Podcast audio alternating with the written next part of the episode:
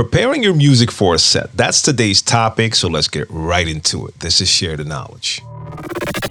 For the last 27 years, I've been rocking stages, playing in clubs, and having a lot of fun as a DJ and turntablist. And in that time, I've seen and learned a lot.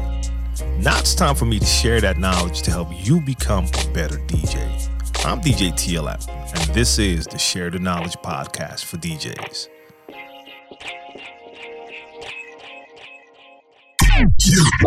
Hey, what's going on? Welcome to the Share the Knowledge podcast for DJs. I'm your host, DJ TLM. This is episode 88, and today's topic is preparing your music for a set. This is the podcast. If you want to check out all of my other DJ related content, make sure you check out DJ TLM TV on YouTube and on all the other social platforms. The handle is DJ TLM.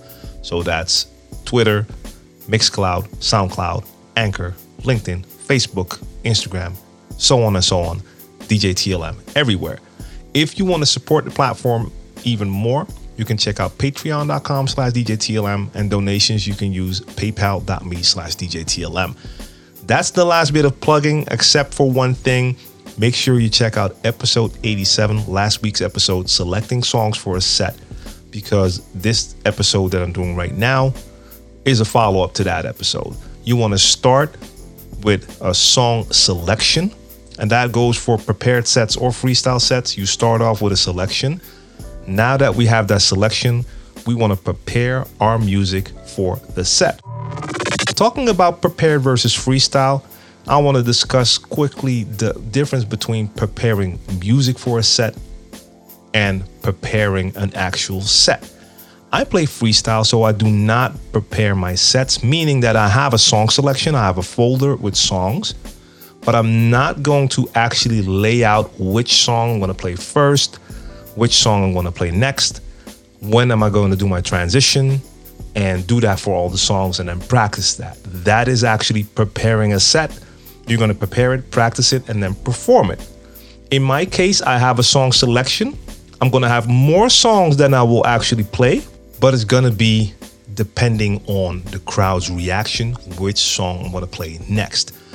When it comes to preparing your set, you go through all the steps that I just mentioned, but preparing your music means that you're going to optimize your files to make your workflow easier when you're DJing.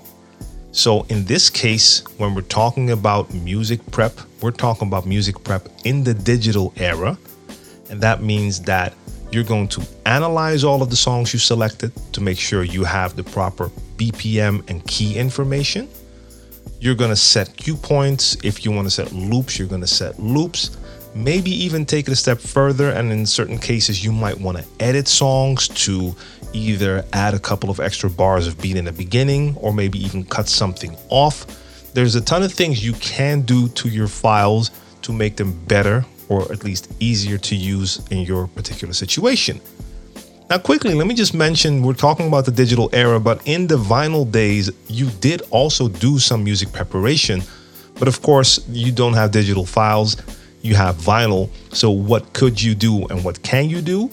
Well, certain DJs that I would run into would actually calculate the BPM of their vinyl and they would write that on their sleeves.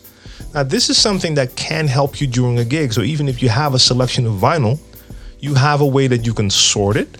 Or if you're playing a certain song, you have that BPM information now, and that can help you out. I didn't do that back in the days. I didn't really think about that. I would go off feeling. Now, I knew my music, so in most cases, when I was playing something, I would have an idea of a song to play next. And 99 out of 100 times, I would grab a song that would actually fit BPM wise, vibe wise. But once in a hundred, I would grab a song that I would think would fit, and then you cue it on the headphones, and you hear that the tempo is completely off it's not going to work. Then you have to grab another record. Checking your songs and writing the BPM is one way that you can prepare your vinyl. Another thing that I would do is I would actually use stickers as a visual aid for the first beat. I used to do a lot of backspinning with my vinyl, and that sticker could help me out. So I would put all my vinyl on the turntable, find that first beat, then put a sticker at 12 o'clock if you don't know what I'm talking about, you can check a video on my channel on DJ TLM TV on YouTube, cue points on vinyl. and I can show you in a video how to do that with uh, stickers. But okay, for most of you, you're gonna be playing in a digital era, you're using digital files. So we're talking about music prep with digital files. Now, before we get into that actual prep, I do want to discuss what I just said about knowing your music. So, the first thing you want to make sure you do when you made your song selection is really listen to your songs. Now, I know I also mentioned that during the song selection part that you want to truly check your song. So, you don't just want to listen to like 20 seconds of the track, like the vibe, and add it to your folder. You want to make sure that you give it a proper listen that's going to give you a better idea of the actual vibe of the track. The tempo will stay in your head a little bit better if you actually heard the entire song. And if there's any pitfalls or surprises in the song, you want to know about those as well. Sometimes you have songs that will have an eight bar hook, but then the second hook, second chorus, all of a sudden isn't eight, but it's only four. If you don't properly listen to your songs, and I've made this mistake myself, then you're in the club and you're playing, and it's still a little bit early. So I'm playing songs a little bit longer. And I've heard the first hook, that was eight bars. In my mind, the second hook, of course, is going to be eight bars. So now I start an eight bar transition, but after four bars, the song goes into the next verse. And that just totally messed up my transition moment. So you want to prevent things like that from happening and truly listening to your music to analyze it is very important. So make sure you listen to that music as part of your music prep. It will also tell you if there are certain things that you actually may want to edit. Now, when it comes to editing, there's a bunch of things you can do as you know, if you ever download from certain DJ pools, there are DJ edits available, and a lot of times they will add a certain amount of beats to the beginning of a song to give you like eight bars of clean transition beats. That is the thing you can do yourself as well. If there's any part in the song where you hear that beat for a couple of bars, you could use free editing software like Audacity. You can select those few bars of beat, copy them, and then paste them to the beginning and paste enough so that you have eight bars of beat at the beginning. That is something you can actually do. I don't do that a lot. I don't feel it's really necessary. But there are certain songs that have a, well, just a different start. They don't start with a normal beat or a couple of bars of beat. They might start with some kind of intro that doesn't have any drums in it and then all of a sudden the vocals begin and the vocals come in before the one and then drums come in. You can learn to know how a song like that goes so you might be able to mix it in. But sometimes it is better to make some sort of edit that makes it a little bit easier for you to do the mixes. Then again that does require more work. You do really have to want to do something like that. That's why i said i hardly ever do that but it is an option now, analyzing your music, I already mentioned it. This is something you do in your DJ software. You want to make sure you analyze it. So within your DJ software, all of the information that is in the track, all of that metadata is available. So you want to make sure that the DJ software knows the BPM and the key information. So if you want to make transitions according to key, you have that information available. And it is also important for doing auto loops and stuff like that. You want to analyze so that the software sees the grid.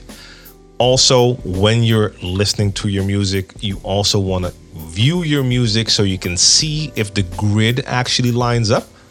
If you play a lot of modern music, in most occasions that will happen, that the grid will be set correctly. But I also have sets where I incorporate like old funk and soul that is music that's played by live musicians. So that tempo fluctuates because it's played by a live drummer. So it's never going to be steady. If you take a look at your grid with songs like that, you're going to see that it doesn't really line up. Now, there are ways that you can also edit that.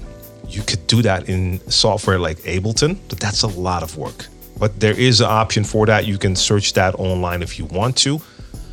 I think the better thing to do is if you don't know the songs well enough, but you notice that, or at least you know, like, hey, this is live music, you could add something like an extra tag that lets you know, like, hey, live music.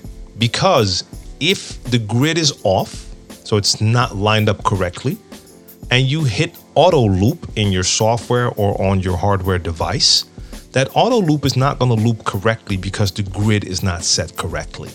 And you'll end up with loops that don't work well or do not work at all. I've done this on occasion, like hit that auto loop, and then you hear like, "Ooh, that loop is not working." It's like really offbeat, and that kind of messes up your mix. That is something you can check by looking at your grid.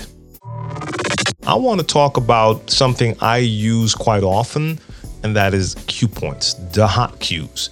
Now, you can use hot cues in a lot of different ways. And if you're not familiar, if you use DJ software, you have the option to set markers within the track, within the song, and recall those markers, meaning at the touch of a button, you can go to a specific point in the song that you've marked with a cue point. Now, what I normally do is I'll set a cue point at the beginning of the track so that I always have a very quick way to go back to the beginning of the song. A lot of times that's going to be just a first beat, but in some cases it might be that it starts with an intro. I still want to have a cue point at that beginning so I can go back to that beginning. Now, then, like I said, I always want to have a cue point at the first beat. So the first the first one count where the actual music begins, I need a cue point there because most of the times that's going to be where I start the song for the transition. Now, since I'm a fan of turntablism and I like to incorporate it into my sets, I like to also repeat a couple of pieces of the song, so do a little bit of backspinning. I'll do that with first beats a lot of time, but I also like to do it with the beginning of a verse, so maybe the first sentence. And then I find a right point within the song to set a cue point. Now, if that verse just starts on the one count, a lot of times that cue point will be on the one count. But what I do a lot as well is I'll actually take the four count before the verse begins. And with most beats, that's going to be the snare. So the last snare before we go to the new one where the verse begins. And I'll take that as my point because if the vocals already start on that one, I don't always want to scratch with the vocals. Sometimes it's just cleaner to scratch with that four count and just let that snare go on the four, let that verse begin, bring it back, bring it in on the four, so that's a that's a style choice. But I like to have a cue point at the verse. Now, in some cases, a track might have a very dope breakdown, and in that case, I might set a cue point there.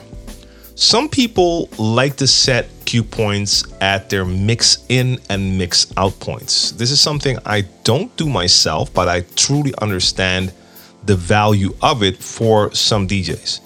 So, what it means is you listen to a song, and if you know that this is the point where you want to mix your new song into this song, you're going to set a cue point at the point where you want to add your new song. So when you're playing the song, you can see in the software when that marker, that cue point is approaching. So you know, like, okay, we're almost at that cue point. I got to get my next track ready. And then when it hits that cue point, that's where you bring your new song in. Now, I do that by feeling, but for some, having that visual aid is just something that helps. Now, you have the mix in point, and some DJs will also add a second cue point at the point where the mix, the transition needs to end. So when that cue point hits, that's when you really need to be all the way to the next record. So those are mix in and out cue points. Now, then on top of that, just to talk about people who do prepared sets for a second, because they're also going to set cue points. A lot of times, if people are doing prepared sets, they might have specific cue points because if you prepare your set, then maybe you're not always going to wait to do your transitions during the chorus. Maybe you do it at a totally different point because you're doing something with wordplay or whatever the case may be. You can set cue points at any point. if possible, if your software allows you to do that, and some software does, other software doesn't, make sure you name your cue points. So, for instance, if I play with Serato, I can name my cue points. In the beginning, we only had a limited amount of cue points. Now, in most cases, you can set at least eight cue points. If you don't name your cue points, it's gonna get really messy because if you don't have an excellent memory, you're not gonna remember what every cue point on every track is. So the first cue point, yeah, most likely that's going to be the first beat. That's not going to be so tricky. But if it's a mix in and out point, you want to make sure you just name those in and out. Then you know what it is. If it's a break, you can name it break. If you want to have a cue point at the build up, set a cue point at the build up. If you want to have a cue point at the drop, set it at the drop and name it drop. So break, build, drop, in, out that will make it easier for you to remember what the cue points actually are. Next up, you can also add loops. This is something when I'm preparing music and I don't prepare my music enough due to time restrictions. And I really need to do it more because I do notice every time I do take the time to actually go through the songs I selected and set all my cue points in advance but also listen to see if there's anything I'd like to loop. I find a couple of things that I want to loop. I set those loops, I store them, and then I end up using them during the set because I load the track and then I remember, like, oh, wait a minute, I set a loop for this. If I didn't do that in advance, I don't use loop that much unless uh, uh I do it on the fly with auto loop. But when you listen to a song, you're gonna find some cool sentences that will be dope to loop or there's like a short part where the beat is just a little bit different, or everything drops out except for drums, you might want to have a loop on that because that could be a cool part for a transition to start looping that and add uh, something to it. So you basically do the same thing as with your cue points. You're going to listen and you're going to find parts that are interesting. And if there's an interesting part, you can set a loop. Now, what you can also do is if the song has a couple of bars of beat at the end of the song, you can always set a loop there, which is basically going to be your emergency loop. And some hardware has this that if a song comes to an end, you can hit a button and it will loop the end just to make sure the song doesn't finish. And all my vinyl heads, you probably remember when you did your first gigs, sometimes you were so focused on trying to get your transition right, you were still cueing in the headphones, and then all of a sudden the song was done. I've had it happen before. Now, if you have a loop at the end of your songs, even if you run into that situation that you're not ready for your transition yet, but the song is ending, you know you have that loop at the end and you can just activate it. So now you know you're not going to run into that deadly silence. The loop will continue to play. Now, you don't want that to last too long, of course, but it's going to be better than that deadly silence. Now, I already talked a little bit about making edits. And like I said, I don't really do it. I think making edits is something that is more in line with preparing your actual set. I think it makes more sense for that because then you know exactly what you want to do. And in some cases, you might know, like, hey, I want to do something here where the song is playing, but then after this line, I want to scratch for a couple of bars. So I need a piece of that song to be instrumental there. Then you can add just a couple of bars of beat with no vocal if you have an instrumental version for that song.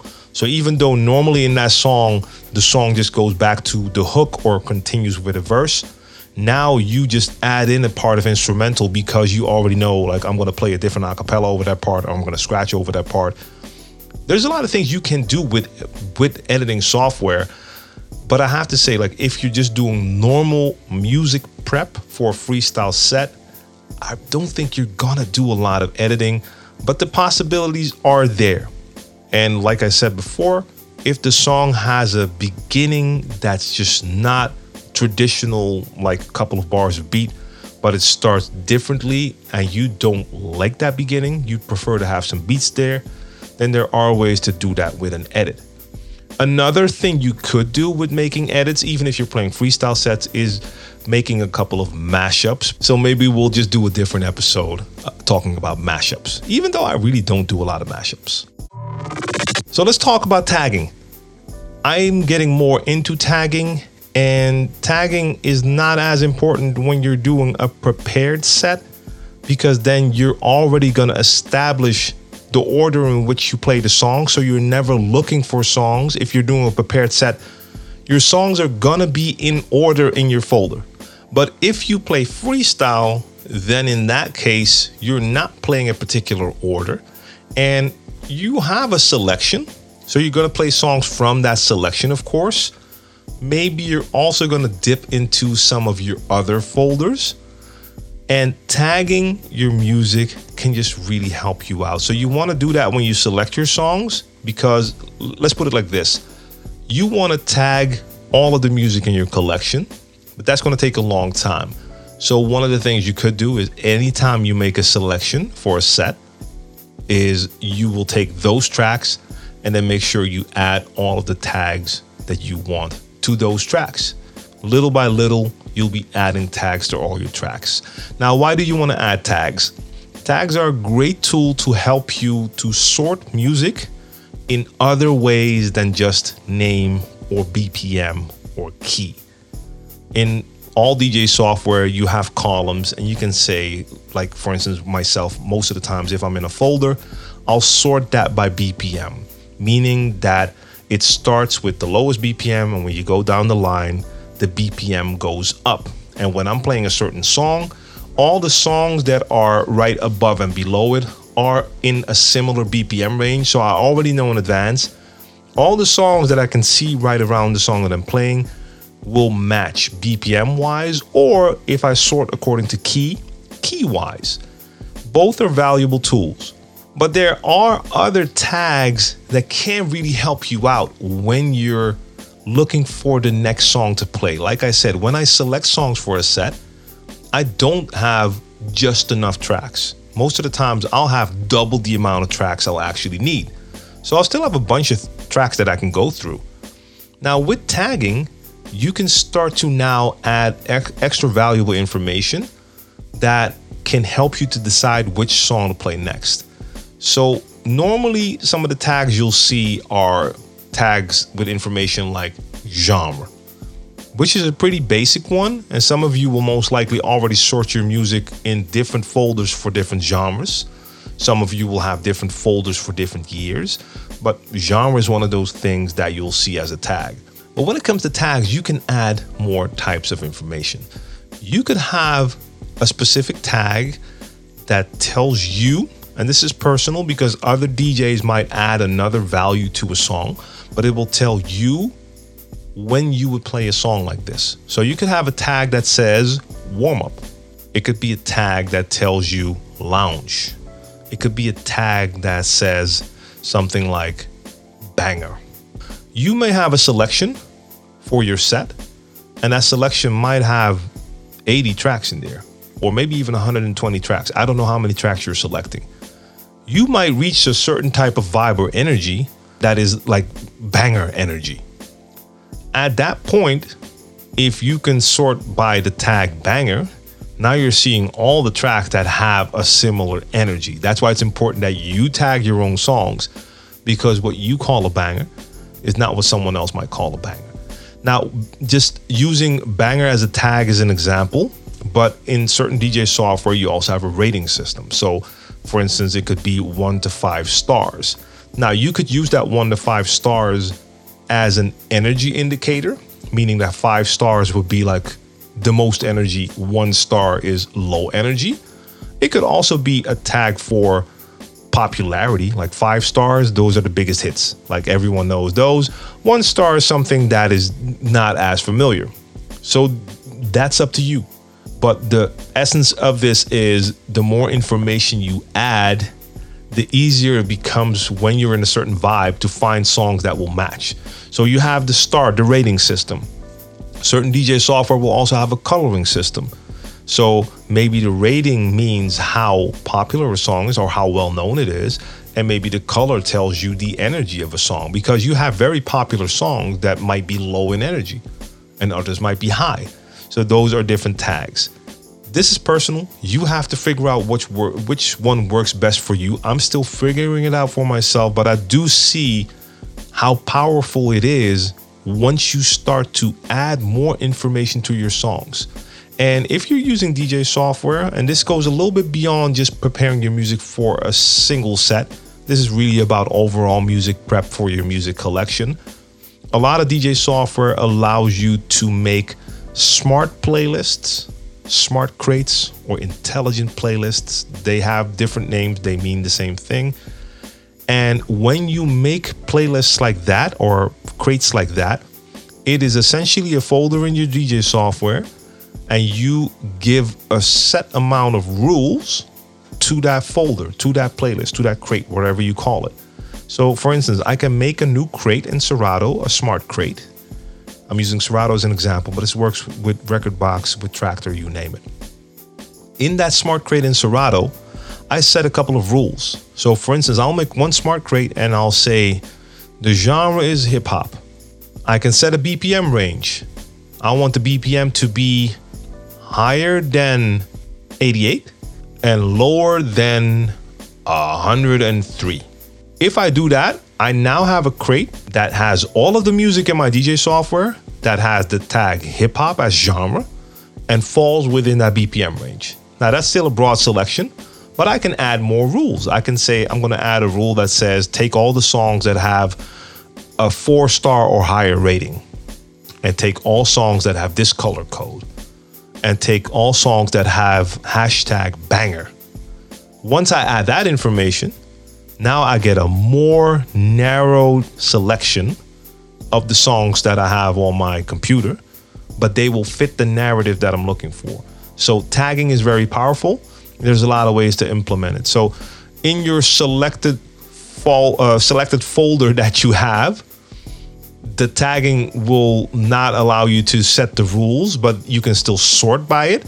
But you can also take those songs, give them all those tags, and then make a smart playlist, smart crate, set those rules, and then the songs that fit those rules will show up. So you can make a couple of those smart crates with different rules, and then you know exactly what type of songs you're gonna find. And this, this is something I will be doing with my software as well, but it's gonna take a lot of time for me to do that with all of my music.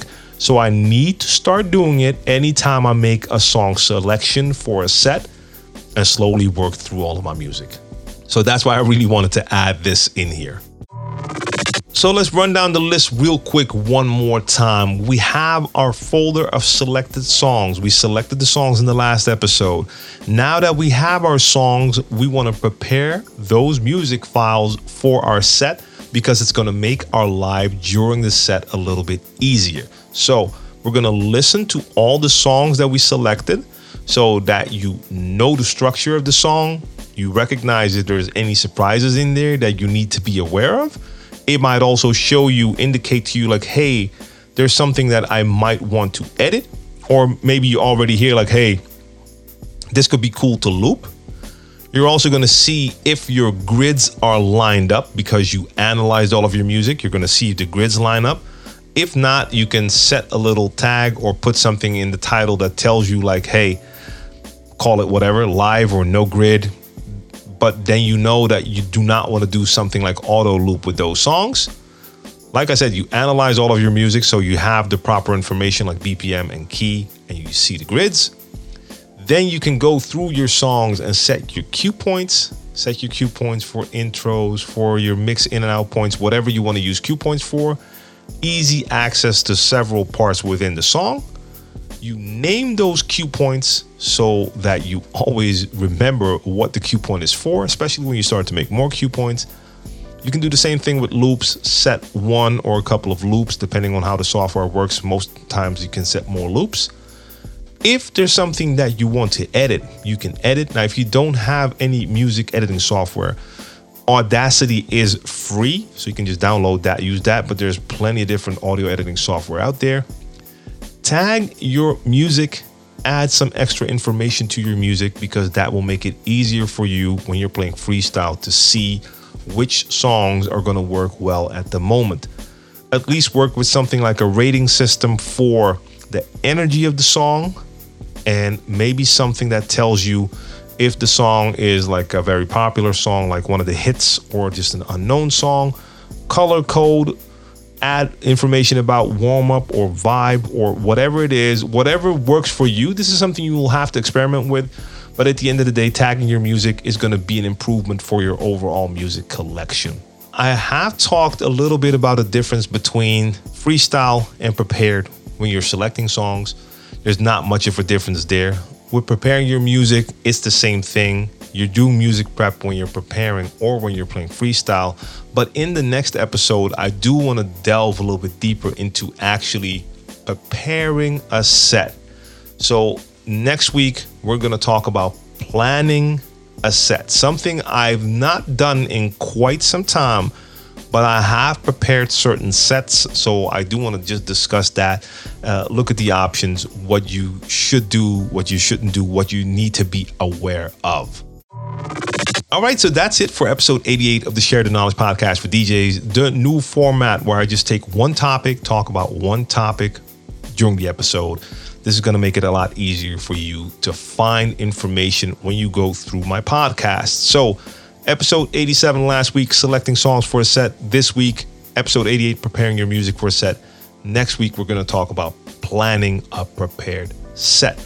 If you want to ask me any questions relating to today's episode, you can reach out through email, share the knowledge at djtlm.com, or if you want to keep it short, stk at djtlm.com. They both work. You can also check me out on social. DM on IG is going to work. Uh, I do not really respond to places like Facebook because it's just too much. So the best thing for you to do is use email or check me on IG. Make sure you follow me on all social platforms. If you want to support the platform, check out patreon.com slash DJTLM. On whatever podcast platform you're listening, if there's a rating system, please give me a rating. That will help the show as well. And I hope to see you next time. Thanks for tuning in. I'm DJ TLM. Share the knowledge. Peace out.